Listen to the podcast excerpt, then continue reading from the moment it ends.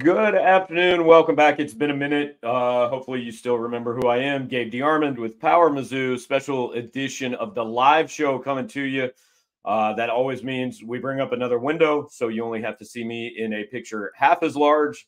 Today, that is Eric Edholm. He is. Uh, I, I, didn't ask you this before. I'm going to call you the draft expert at NFL Media. Does that work? Do you like Guru? Is there something? Guru. Better? Yeah, I was going to say it's in my contract. You got to say Guru. I'm sorry, that's the deal. But okay, draft yeah. Guru, multimedia star Eric Edholm. Uh, between the Senior Bowl, a trip to Florida, the Combine, all the other things you are doing here in the next few months. Um, three days after uh, the greatest franchise, two days after the greatest franchise on earth, led by the greatest human on earth has won the Super Bowl. So uh, into the NFL off season.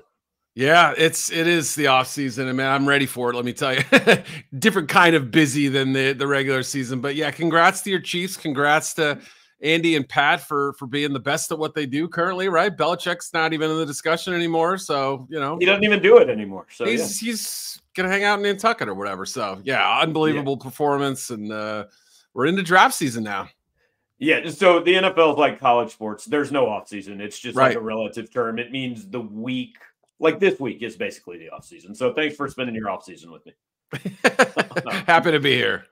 Yeah, so let's get in into it. And for those of you who don't know, Eric is is a fellow Mizzou alum, so has always uh always followed Mizzou guys maybe a little bit more closely than some people who do this. Um, this is a good year for it. Eight guys get combine invites. I, I don't like, look, I haven't gone back through lists. I don't remember a year where eight Missouri players have been invited to the combine. I don't know how long they've been doing it. Like back, you know, the draft class that was like Kellen Winslow and Eric Wright and Howard Richards, maybe if that was right. a thing back then. But yeah, I'd have to. I'm actually pulling it up right now, see if I can do it in real time. I know we are live here, but yeah, I mean, it's definitely been a minute since they've had a that big a crop. I'm kind of looking at the 21 class that had Bolton, Gillespie, Borom, Bledsoe, Rountree. I don't even know if all not all those, those guys were invited. Yeah. So that that one we can we can already say this one's got more than that. 2015, Shane Ray, DGB, Mitch Morse, Marcus Golden, Bud Sass, a pretty good class. You know, that's mm. that that had more of the higher picks, I think, maybe than this year. We'll see, but um, I believe, yeah. according to the NFL scouting combine, that was Oklahoma product Dorial Green Beckham. Ah, that's right. I guess he's on my database. He's still Missouri, so you're, you're yeah. probably right about that. But yeah, you got to go back a minute. Uh, I would think maybe the the 09 class was was probably up there too. But yeah, it's a testament to to Eli and what they built there amid all the questions and everything. They clearly have talent. So uh, next year, everybody already knows about Burden as a possibility. I'm not supposed to talk about underclassmen, but we all know his uh, his standing in college football. Okay, uh, so I want to invite those of you who are joining with us live, hit all the buttons you're supposed to hit. If you've got a specific question for Eric, put it in the comments. I'll get to it if I can, but we're going to kind of run through these guys. Um, let's start with you were down in Mobile at the Senior Bowl where Darius Robinson spent his week. I believe the technical term for it is making himself a crap ton of money. yeah, living in the backfield was uh, sort of his. Uh, his hobby down in Mobile. There's not a lot else to do down there except uh, you know eat oysters and, and do that, I guess. But um, great week for him. Just uh, you know, you couldn't have asked for a better performance and a, and a better showcase for him. You know, I always say that you know the you, want to meet GMs and head coaches, stand right by the offensive line, defensive line, one on ones. That's where a lot of them hang out. Um, you can kind of see who who who gets their attention and who who's uh, you know, eyes sort of sort of bulge a little bit, and, and there were plenty of those. I mean, I, I think in one of my write ups, I said that the only guy who kind of consistently slowed Darius down in those drills, and they are kind of geared to the defensive player. It's it's one on one. There's no help, you know. There's no structure going on. It's just those two players. But even so, I think Javon Foster was the one guy who had probably the most head to head wins against Darius, and you know, three days of practice, these guys cycle through, uh, you know, a hundred different times. So you get to face everybody eventually, I think. And, um, but, you know, power, quickness off the snap, the long arm move, you know, his 35 plus inch arms are going to be very attractive. Um, uh, there's just a lot to like now. We don't know his medical, if there's anything concerning there.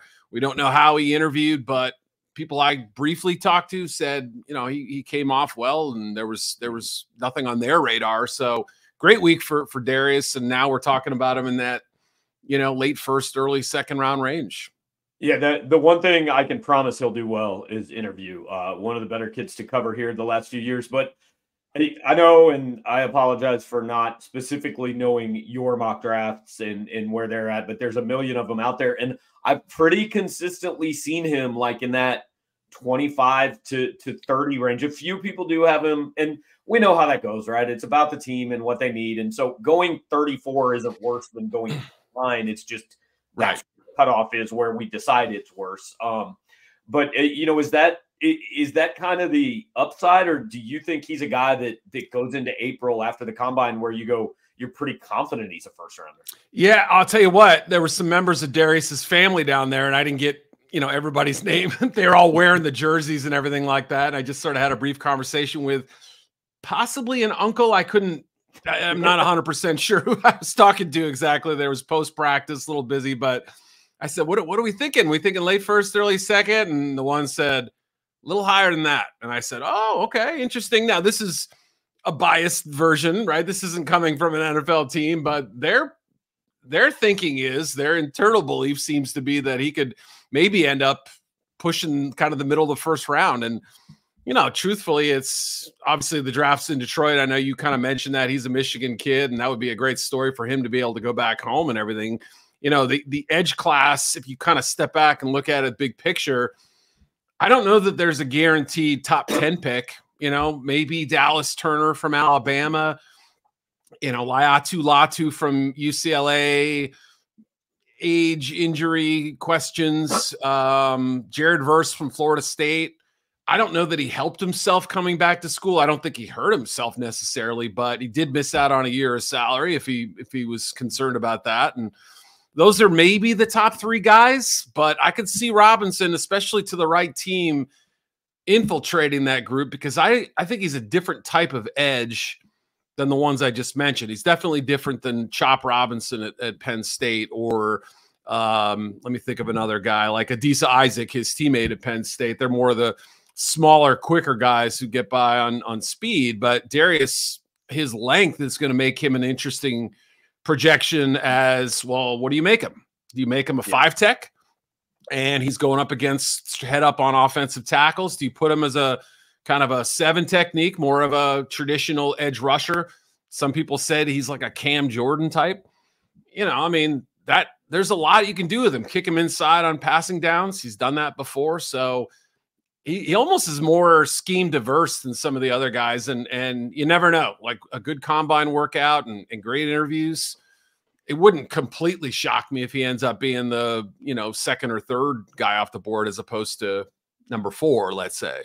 Yeah, and I don't know. I don't always trust weights. I think previously he was listed like 300, 305. He played around 280 this year. I know he was 280 something in, in Mobile. 86. But yeah. like, is is that can he play inside in the NFL? Uh, uh not every down, certainly, but yeah, yeah, kind of like. I mean, I, I don't think he's Chris Jones, but I I also think that you could you could do that with him. I mean, I used Cam Jordan. That was the name Daniel Jeremiah gave to me. You know, we were talking between practices, and of course, he's the uh, the real draft guru at, at NFL Network. And um, but yeah, like kind of that power end, and you'll see Jordan obviously go on stunts inside and, and work against guards and, and, use his quickness. So yeah, not on an every down kind of snap or a basis rather, but you know, you think about Aaron Donald's like 280.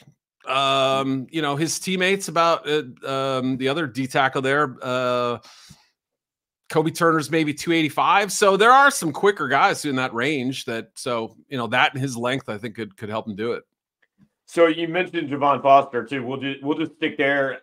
Is he a day two day two type guy? I, I mean, I know he's not a first rounder. Can he go second, third round? Because uh, honestly, coming into this season, he had a, you know whatever you think of PFF had all these grades and yeah, and people were so high on him. And look, I'm not going to pretend I sit and watch the left tackle during all games, but it surprised me a little bit. But he had a good year. He did. Yeah. I mean, there's no question about that. And he looked the part down there. I mean, I think, you know, first of all, he played a lot of left tackle in practice and then ended up playing a lot of, excuse me, a lot of right tackle in the game. and I asked him about our teams looking at you specifically at tackle or also at guard, and he said, "Yeah, I've been asked about playing guard a lot too." So. Okay. I think he's kind of one of those those tweener. I think he's probably a left guard if I had to guess, like you know where he's most likely to be drafted. But it wouldn't shock me if somebody, especially if you know if they've missed out on you know some of the the top guys and it's a pretty good class at tackle too so mm-hmm. you know i could see somebody maybe at the end of day two um i don't have a great feel but i would guess you know maybe on that day two day three edge rounds three mm-hmm. four possibly could slip to round five only and mostly because there is that question of does he have the the the sheer length to play outside and you know how it is these nfl people are so stuck on like you got to have 33 inch arms. You got to be at least six four. You know, I mean, there there are always exceptions, but they there are some benchmarks that they don't like to go but below very often. And and I, I forget his arm length, but it's borderline, you know. And so that'll be the the question: is he a guard or a tackle? And that could change his projection by a full round, maybe. So perfect example of that. I just want to handle these next two guys as as like a duo because it's the perfect example of on-field production versus your numbers tell me where you should go. Yep. And anybody that watches Missouri play football the last four years says, I love Kris Abrams-Draine. Right. What he has done at quarterback is ridiculous. Now he's six foot 173, something like that, right? He's a little dude. Then you got Ennis Rakestraw, and, and coaches at Missouri have been telling me for a year, Ennis is going to go higher because the NFL teams are going to look at him they're going to see the size, they're going to see the physicality, and they're going to project him to be something that maybe he hasn't quite been yet. So Ennis is suddenly everywhere I look, the first Missouri player off the board. Yeah, I can see it. Right. Obviously, one of those need positions anyway. You know, I mean, there there isn't I don't know if there's a clear cut number one corner two. Maybe Terrion Arnold from from uh, Alabama. Maybe it's Quinyon Mitchell from Toledo. But I don't think you have to go too far until you get Ennis's name. And we might get. I would probably put the over under at about four and a half, five first round corners this year. And you know, I think of him as cornerback four or five. I mean, I think he's right on that cusp of of somewhere in the 20 to 30 range if I had to guess. So yeah, absolutely. I mean, he, you know, he you remember Drink's reaction when he landed him as a recruit. It was mm-hmm. such a, you know, viral moment for Mizzou fans or whatever. And uh, it, I was, was, just so spontaneous. I didn't feel like anybody planned that at all. For I, couldn't have been right. It, there's never engineering on these sorts of things, right? Um, but I asked him about him last year, and and you know, he, it was down to the the the uh, Senior Bowl in Mobile and ran into him. I didn't. I saw him there this year, but didn't talk to him. Um, but yeah, he's he was really pumping up Rakestraw over Abrams-Draine at that moment.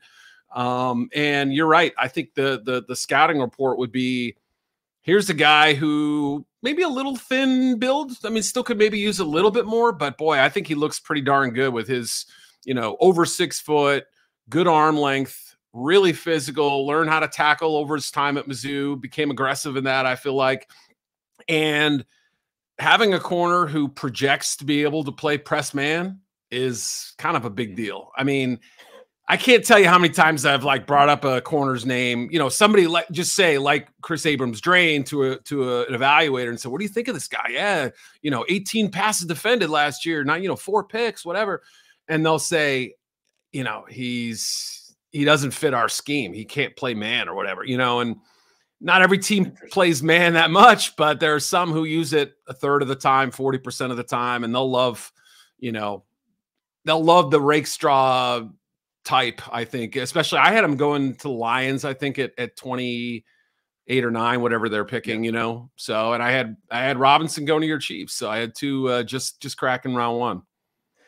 So eh, KAD is again, like I don't think Trent McDuffie, and I'm not saying he's Trent McDuffie, but Trent McDuffie right. is not the biggest dude in the world, right? Not at all. And went out and like could have been Super Bowl MVP if they actually voted on who played the best game. um, and, and, so it, it can't all be done by measurables, but but it look it seems like KAD's another guy like maybe day two, maybe day three, and like probably gonna have to have to prove some things in the camp.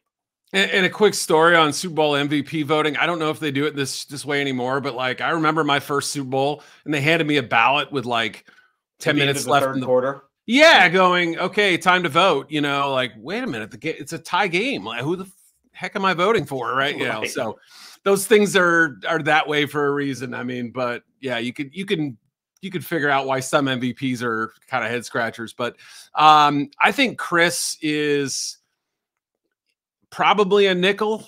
But like yeah. like you said, I mean, Trent plays inside a lot, and he had a huge impact on their season and that game. So you know, there's this is no slur. Look at Brian Branch in Detroit. Now I know he played a little safety too, but uh, he was arguably their you know second best rookie on a team that had four really good rookies. So the, the position matters. It hasn't always translated to the draft. That's the problem. There seems to be a bias. Branch was picked 45th. You know, McDuffie was a first rounder and he could play outside too. But I do think there will be a little bit of the size thing held against Kris. And I think mm-hmm. you saw it in the Tennessee game, you saw it in the Florida game. Teams try to go up top on him, they try to test him vertically and use that lack of length against him. Um, he didn't like that I brought up that example, by the way. I said, you know, I asked him about those situations. He kind of looked at me like, geez, bringing up the bad stuff on me. But you know, he is an impressive. Wait, guess what, Kris? Welcome to the NFL. That's yeah, all they're going to bring up. I, am prepping you for your combine interviews, yeah. dude. You know, he, he was fine. I just think he was a little taken aback when I sort of after no job week, interview. yeah, ever included the question, "Why were you so awesome that one?" yeah, I, I'll work on my uh my questioning angles a little bit, but yeah, he's you know, for for a guy who came to Mizzou, I don't think having played much DB, his footwork is terrific. I mean, his his instincts are terrific, and obviously the the ball production is exactly what you want. Highest level of football, facing SEC receivers. There's a lot to like. Now, I mean, you know, he looked really good against normal size receivers down there. And then they put him up against Johnny Wilson from Florida State, six foot seven, 230 pounds. And you can imagine how that one went. So okay, so he can't, he, he can't cover a tight end one on one. We know that. I know, right? I, I, I think that's a little silly that they do that, but I get it. So yeah, if I had to guess somewhere in the 80 to 110 range, which puts them right at the end around three. But you know, a lot mm-hmm. can happen between now and, and April. All right, so those are the four guys. Like eh, you agree, those four guys are getting drafted. They hear their name at some hundred percent for sure. Yeah, I would be so surprised now, if we didn't get three of them in in the first two days. Yeah, yeah. Now, now we've got four guys that like I, I think decent chance, but I don't know what to think about Ty'Ron Hopper. Like I it, just on field production if he'd have come out last year, I felt like, yeah. hey man, that's an NFL player. This year he was a little banged up, production a little bit down. I mean, is he like am I underselling this? Is he a surefire draft pick somewhere, or is there a chance he doesn't get his name called? Yeah, no, I, I thought it was unfortunate that he had to back out, apparently injury related, um, or you know, rehabbing, what have you, um, down at the Senior Bowl because linebackers can be tricky in this generation anyway, right? Like we had they have to have some sort of special quality to them and athletically, I don't know where he's going to test. That's my biggest worry. And you're mm-hmm. right. I mean, I haven't broken him down scouting what like I haven't sat there and done like a Ty'Ron Hopper day, but just anecdotally and what from my memory, the 2022 season was far better individually. yeah, he was often the best player on their defense at times. So I just it felt like he was a, a, tick slow on some plays or wasn't trusting his eyes or you know got beat to the edge wasn't fast enough physical issues whatever. Uh, not to say that he's not a terrific football player. He may have been playing hurt. So the interviews and the and the health you know uh, quotient will matter when he gets to indy. And yeah i'm i'm conflicted. I don't really think we can say that he's a guaranteed pick at this point. But again a good football player they're there are a lot of them who have to go that route to to prove themselves in the NFL. All right, so as long as we're talking linebacker, here's the guy I want to go to next. Because when JC Carlies went to the East West Shrine Bowl and came in at 6'3, 231, I yeah, thought, what the heck? That's a kid you put it outside linebacker. And he's a fast as hell outside linebacker. And you know, like he can hit. We know he can hit. If there's yeah. been a question at Missouri, I feel like it's been maybe the cover skills a little bit. So like Is that nuts to think this kid could play line? He's only, I, looked it up. He weighs 12 pounds less than Willie Gay. right? That's not that much. No, and there are there are plenty of 230 pound.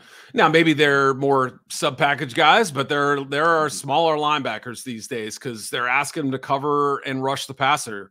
You know, the traditional stack and shed linebacker, like you know the the Katzenmoyer types, they don't right. they don't really exist anymore, and that also works against Hopper, but it may work towards JC's favor, where he could be either a box safety or a you know, a, a, rover of some kind of, you know, closer to the line of scrimmage, which I think, you know, if you watch like the second half of the LSU game, I, I think was was where I first noticed it. Like his angles to the ball, especially for a fast guy running like like like Jayden Daniels, you know, it just like it leaves something to be desired. And if you shorten that distance at that weight and, and height that you just mentioned, it's almost like, geez, why wasn't he up there to begin with? You know, so I was shocked. I did not know he was 230 pounds. You always see a couple measurements that kind of make you.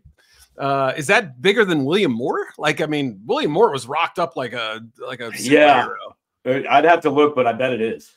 That's amazing. Yeah. So yeah. It, that, he could be one of those players. And again, I know he was at the East West, and I, I didn't talk to uh, Eric Galko or the guys out there about how he did, but um, you know, I still think he's probably a deeper day three guy if I had to guess. Yeah. But but interesting nonetheless all of a sudden out of the guys we're talking about there's no guy who i think could maybe help himself more in indianapolis because like i think he's going to go run a time that makes people go oh wait like I, I, I think his combine performance might be better than what people see on tape from him in the last couple years and you know what eh, i mean that's I obviously there's there's probably some room to to grow, but I remember seeing him as a as a sophomore and thinking, "Wow, who's this guy? You know, he's interesting." And felt like he never quite elevated his game consistently. There were plays, sure, flashes here and there, and and sometimes he didn't have to do that much. But I I agree. I don't know. The tape is misleading or not misleading. It's a little confusing sometimes where you think, you know, I'd like to see a little better instincts. You know, sometimes he takes some false steps you know, he can get a little bit turned around. But yeah, I agree. I think, you know, I hadn't really, to be honest, hadn't thought about it until you brought it up. But I, I think if you consider the move and then see those testing numbers, if he puts up what people, you know, are saying now he could do, uh, you know, all of a sudden that kind of changes the profile on him. We've been grading him as a safety and saying it's a mixed bag. Now look at him as a linebacker. That could be a different set of results right there. Well, we've got a big personal fan to yours. Uh, Craig Liebig appears to actually know you, so he says hello. So. he does know me. I just saw him uh, at the uh, Tennessee game, so that was. there you go. What's up, Liebig? there you go. We're bring, bringing your personal uh, personal friends in to bump the viewership numbers. Um, I had no um, idea he'd come in. Right. So I, I intentionally left these two for last because they're the most fascinating to me. Uh, first of all, like do kickers run the 40 at the combine? Is that a thing? well, I, I remember distinctly. Well, first of all, there was a punter who put up like 20 something reps on the bench. You, it's optional. Okay. They can do whatever they okay. want. I don't really. Well, I want Harrison Mevis to opt into running the 40. I want to see it. Let let's. I mean, somebody on your board I noticed before I hopped on said, "Let's do the Rich Eisen challenge. Like, let's get him and Rich running side by side. Maybe you have a decent race there, but." Yeah, I mean, they don't. They also don't put the the. Remember the Tom Brady, like where he's looking all kind of skinny yeah. and gross and stuff. Like they don't do those photos anymore, apparently. So we don't get the body shot, unfortunately. But we'll see. Is uh is like tackling ability, not tackling ability, but athletic. Look, if you're going to be in the NFL, you got to kick off, right? Like, is that something that's going to matter to teams? That hey, the guy's probably like doesn't isn't going to be the most athletic guy as our last line of defense. If anybody, yeah, I mean, nobody ever returns kickoffs anyway. But like, we're get we get down to the dumbest minutia in these draft picks, right? Like, so like, does something like that matter? I here's my thing is like if you're going to spend a draft pick on a kicker or a punter, right? I mean, it happens. There's there's I would say I don't know the numbers, but I would guess there's an average of about total kicker, punter, long snapper combined. You might get five, six picks a year. You know, an that's honestly about, more than I would have guessed one or two. Yeah, it's some years it's zero for for yeah. one position and one for you know. So yeah, we we had a, a couple years ago we had a run on punters, but like they would have to be pretty special and and have no major weaknesses, I would think, to get drafted. That's that's the case working against them probably. But like you said, kickoffs have been so diminished in this game, in the NFL game now, and and college to a degree, and it also they, there's a lot of punters who do kickoffs, so that's not necessarily an issue if his distance is, is a question mark. But um, yeah, I mean, if you're going to be, be drafted, you have to be Jake Moody good, you know. And Moody was not as an NFL rookie, but as a college kicker. And and you know, I'm sure they'll ask him about what happened in that weird stretch 2022 and also what happened, I guess the beginning of this year. He was still looking a little funky, right? I didn't yeah, yeah I mean, I yeah, he did. I don't remember him missing too many kicks after the first couple games. So, uh, yeah, the kicking is the bottom line, but obviously, and it sounds different coming off his foot. Like that's the one thing when the when the kickers are are doing it in the stadium and last year was my first year to actually be in the uh, in the the dome during it. I know it sounds silly, but like you can hear a difference between a powerful kicker hitting it in an empty dome, quiet. It's spooky, but and sometimes that's what evaluators go off of. It's crazy to think, but that's that's a part of it at least. I always kind of hate the argument like it's better to be undrafted than a sixth or seventh round pick because then you can because I I feel like a lot of times that's what people say to make themselves feel better about not getting drafted. But in the situation of a kicker, I honestly kind of believe it because there's only 32 of these jobs. Nobody's keeping a backup. So if you're undrafted, at least you can look and say, all right, well, this I've got a better chance to beat this guy out than I've got to beat that guy out. Yeah, I mean, and real quick, the only uh, the only advantage, like other than where you you get to pick where you sign. I mean, Purdy, like Brock Purdy was Mister Irrelevant, right? He mm-hmm. cannot, by the CBA rules, sign an extension this offseason because he was drafted. But if he was undrafted, different story. So that's one of those weird deals that I didn't even kind of realize until this this story had evolved a little bit. But um, and what, what was the original question? I'm sorry, we were talking about just about kickers kicker. kind of being yeah, able yeah. to pick their spot, you know. Yeah, I think it's it's it's interesting to think about because obviously, if you have like take the New England Patriots, they use a fourth rounder on Chad Ryland from from Maryland this year. I thought he was, eh, you know, eh, the second best kicker, and I was like, geez, fourth round, you know. They stuck with this dude all season long during a miserable season because they kind of had to because it would have looked right. awful if they'd cut their fourth round pick. So that may be the one kind of you're almost guaranteed you know, a, a spot for year one. But I'm with you. I mean, like, you know, most teams are probably going to lean towards not drafting one of those guys and they'll they'll make them a priority like if they have to spend a little extra in bonus money to get the kicker they want they'll do it so yeah i think in his case maybe it it would not be a, a failure if he didn't if he didn't hear his name in the first 255 picks or whatever so by far the most interesting one. I mean, if I would have told you six months ago, we're going to sit down and talk about it, whether Cody Schrader's getting drafted in the NFL. Yeah, right. I, I mean, like I would have told myself I was an idiot. You wouldn't have had to say it. Is Cody Schrader going to get drafted in the NFL? I think so. Yeah, and even as late as November, you know, I'm watching him tear somebody up, and I'm thinking. Mm-hmm I hadn't really thought of him as a prospect yet. Like I got to do that all of a sudden, you know. It's just sort of weird to be in the in that headspace, but you know. So I texted a few people, and they're like, you know, is he? And they, oh yeah, this is before he had announced, you know, gotten the Senior Bowl invite and everything, and they said, yeah, he's, you know, he's on our radar. I don't think I was getting round projections or anything. So yeah, I mean, it's taken me a little while to sort of realize he may not fit like what we think of as an NFL running back size wise or speed wise, but I'll tell you, here's a good one. Here's a good one. Had a conversation down in Mobile, and somehow Schrader came up with a guy who I don't even know if he knows I went to Mizzou. We were talking about mm. somebody else at first. And I was like, who does he remind you of? And he, he kind of smiled. He goes, All right, now it's a big name. I want you to listen to what I have to say. And he's sort of prefacing it all. That I'm like, you know, what's he going to say? Herschel Walker? You know, like, what's he right. going to no, actually, he said Emmitt Smith. He said that's who he okay. reminds him of style wise. And I went, and it took me a second. I went, okay, I kind of see what you're saying as far as Emmitt wasn't a burner. Emmitt right. was thickly built, 5'10 range. You know, Cody's 5'8, 5'9, whatever. 210 pounds. Cody's 207. Okay. What is he? What did Emmitt excel at?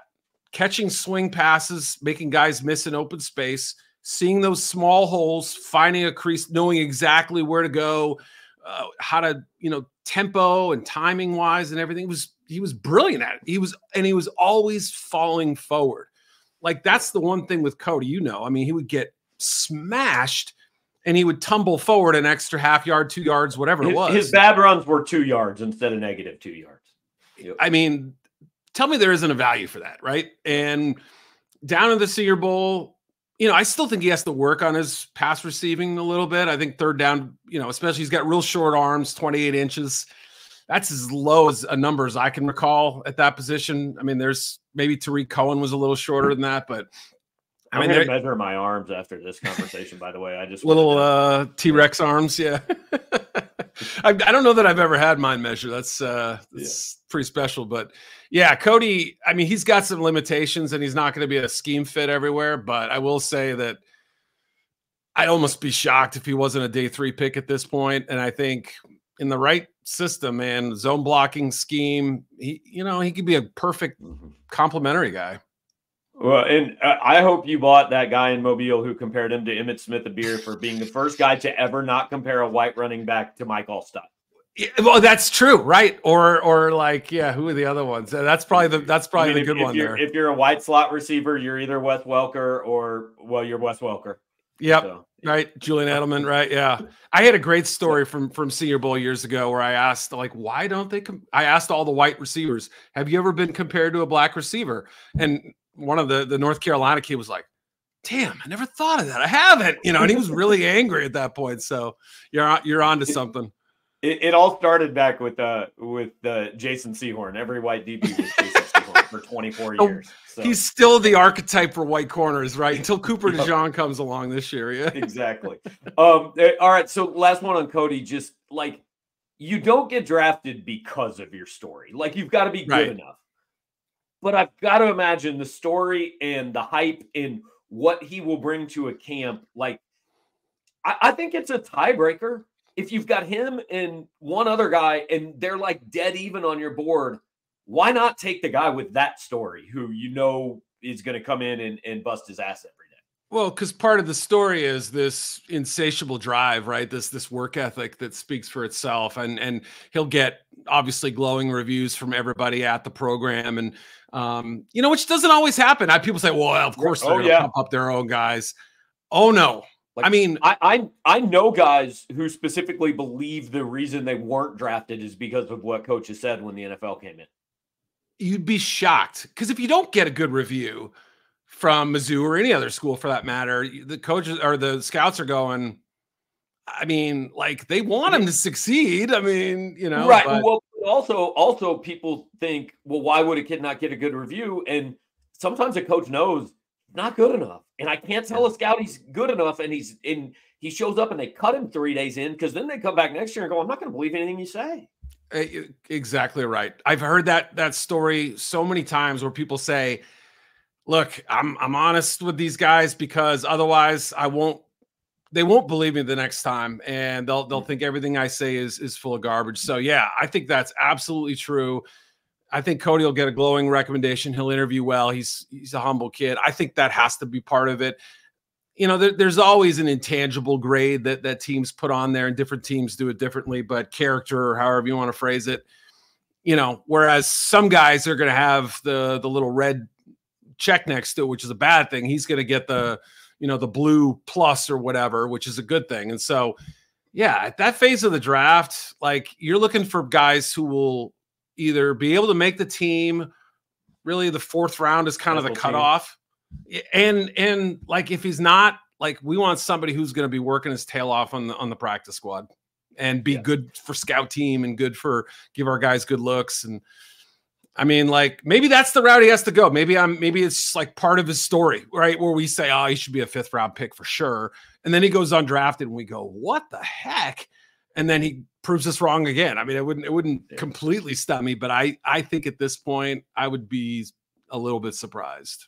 So the the over under for guys drafted here is is probably right around six. We know four of them are. We think Cody probably is. Then you got Carlies, Mevis, Hopper, like one of them. Maybe right two of them, but but maybe one of them. So right in that range. Is there anybody? Uh, look, you you follow Mizzou, like I said, more closely than than most of the national guys do. So I wouldn't ask, you know, uh, some guys this question, but is there anybody on this team that like isn't going to the combine that you could see just wows at pro day? Uh, you know, Nyles Gaddy, Chad Bailey, Nate Peat, some of these yeah. guys that aren't on the radar, but maybe does something this spring to to suddenly like, hey, flyer in the sixth or seventh round? it's Delgado a senior? Yeah, Delgado, yep. Yeah, Delgado, maybe one of them. You know, Bailey would be there. There'd be some health questions. I think. Yeah. I'm just trying to think. I mean, Nate I, Peat is fast, but the production's never been there. Yeah, I, Gaddy, I think has like he has some traits. You know, um, yeah. I don't know what he'll necessarily do at pro day, but you know, like Jayden Jernigan, I, I don't think that's in I don't see a way that can't body. Yeah, he's the can't body type. you know, you hear like the the guy you bring in to fill out your 90 man roster once you've gotten up to, you know, 75 or 80 with your draft picks or whatever. So, yeah, those are the ones off the top of my head again without without Yeah, Nyles Gaddy, I mean, especially when you when you think about how much Robinson and, and Walker played this year or whatever, like you know, this wasn't a lot of snaps left over, I would imagine. So it's always interesting to see players who are. There was a kid at Alabama, I'm forgetting who it was. Like he started one game in his career and ended up getting drafted. So there are exceptions where, well, Christ, he was behind the, two All Americans. It's the Matt Cassel thing. Matt right? Cassel, perfect example. Yep, exactly. So, um, yeah, Bailey, obviously good football player, has some some rush ability and, and blitzing and stuff, but yeah, I mean, I would that would be more of a UDFA camp invite mm-hmm. type, mm-hmm. I would guess. All right, we got a lot of just general draft fans, so just a couple minutes, and I know I'll, I'll let yeah. you go. Like Caleb Williams got to go one one, doesn't he?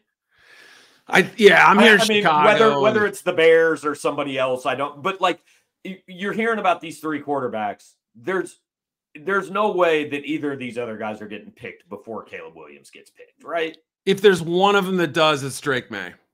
I, I right. talked to one guy who's who's not a GM, but he's a scouting director. You know, so third in command, basically, essentially, or where uh, for his team, who said I personally would take Drake, and, and a little bit was now they both came from air raid systems. You know, they both had better 22 seasons than they did 23 seasons both are unusual physical talents, although, you know, Caleb's a little on the small side. I guess if you had a, a team that was a little more hung up on quarterback measurables, they might favor Drake. If they felt like of the two, I would say maybe Drake has a little bit more untapped potential where you felt like, boy, if, if you put him in a in a more demanding system, it could yield better results over the long term and give him, you know, a little more responsibility at the, at the line of scrimmage. But I would I wouldn't be wagering massive amounts of money on anyone else going one for right now, mainly because I don't have enough information to, to dispel that. But I would say, like right now, 80 20 would be my guess of the likelihood of Williams going one in May second. But again, you know, I mean, from February to April, I things change so much, and it really is right. it, it's a catch up game. Two purely selfish questions to finish. Yeah. Who ends up being the best quarterback in this draft class, and why is it Michael Penix?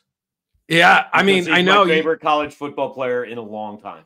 And you know what? Like he and Daniels, I think have eh, you know obviously enough college experience at this point. Both played at two schools, both started as as freshmen. You know, both did good things at at both places. Um, those are probably the two that if I had to guess in the right situation could come in and have the best rookie year.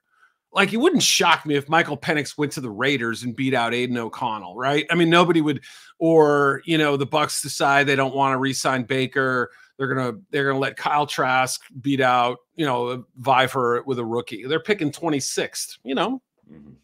If Penix tests out medically well, and that's a big ask because we're talking about two ACLs and two shoulder injuries. That's that's sort of the biggest thing. The age, he's he was Joe Burrow's age. I'm not that doesn't bother me. He's actually a little younger than Burrow coming out. So the biggest question is will he test uh, well medically? If he does, arm talent wise, it's he and Caleb are the only two that I think you can put in that like top tier of like these dudes can sling it as as well as anybody currently in the NFL or you know almost as well. Um, and the others would be you know Maye would be close, Daniels would be a little little farther down, I think talent wise. Mm-hmm. But yeah, Penix is he's sort of the X factor for me. He could yeah. he could go anywhere from 25 to 75 and it wouldn't shock me. All right, last thing, how do we reverse engineer round 1 to make it so that somehow the Kansas City Chiefs draft Brock Bowers who takes over for Travis Kelce after Travis retires after next year? Oh my goodness. I mean, because I, I, have dreams about this. This is my personal draft fantasy, which I know will never happen. I know. Yeah. It would be worse if, let's say, Jim Harbaugh took him in number five. Yeah, I know that's I high, but I mean, you put him with Justin Herbert too. Like, I'm just saying, man, that would be, you wouldn't be mm-hmm. happy, you know, two weeks. Of course, they're the Chargers for right now. I've, I've seen it. I, I mean, if he wants to go nine and eight every year, that's fine. I've seen it. They, I think he's the one guy who's going to win there, man. I don't know. Oh, I, I just meant Bowers. Yeah, no, uh, yeah. they can they can they'll win the offseason again. Bowers and be the West champs, and it's fine. Bowers, did you see that picture of him next to Gronk at the Super Bowl? Like I did not. They were just getting off a show or a stage or something. Gronk, you know, was 6'6, 265 right. when he came out. So Bowers is going to look smaller than him. He's listed 6'4, 230. If he's 6'4, then I'm 6'9. I mean, right. without the afro, right? You know, like I I I could not believe the, the size difference. Now, maybe it was the angle, maybe there was a little bit of, you know, trick photography happening here, but I'm telling you, if he measured in at six two and three quarters and 222 pounds, it wouldn't shock me. That's going to be awesome. a big then, debate all of a sudden. Then let him fall. Let him right. Fall. Then that's that my point. Is that 32. Hey, he, he gets in the, the late twenties and he starts getting a little itchy, makes the move up. You never know. All right. Well, if if you make this happen, if you can like change his card combine it. or something, 98, the Chiefs can draft him and I owe you dinner in Chicago next time I'm up there. I think you owe me more than that. I'd get fired, but but yeah, that, okay, a good dinner. Yeah, okay. Yeah, I mean, yeah, I can't I can't cover much beyond dinner. That's, that's all the budget allows. But uh, all right, man, appreciate your time. I know uh, it kept you way too long. I know you got a lot of stuff to do, but all good. Will, uh, we'll be in touch, man. Good hearing from you, dude. All right, thanks a lot. That's Eric Edholm. Uh, once again, Guru, NFL draft guru from NFL Media, does a great job. Seriously, I've talk to Eric all the time, not just about NFL stuff. He's a Mizzou guy. You guys can can catch him on our message boards and uh, a super knowledgeable football guy, both pro and college. So appreciate him taking some time. Appreciate you guys hanging out with us. Hit the like button, subscribe, share, all that. I'll put this up as a podcast. If you listen to it, leave some nice comments. Talk to you next time.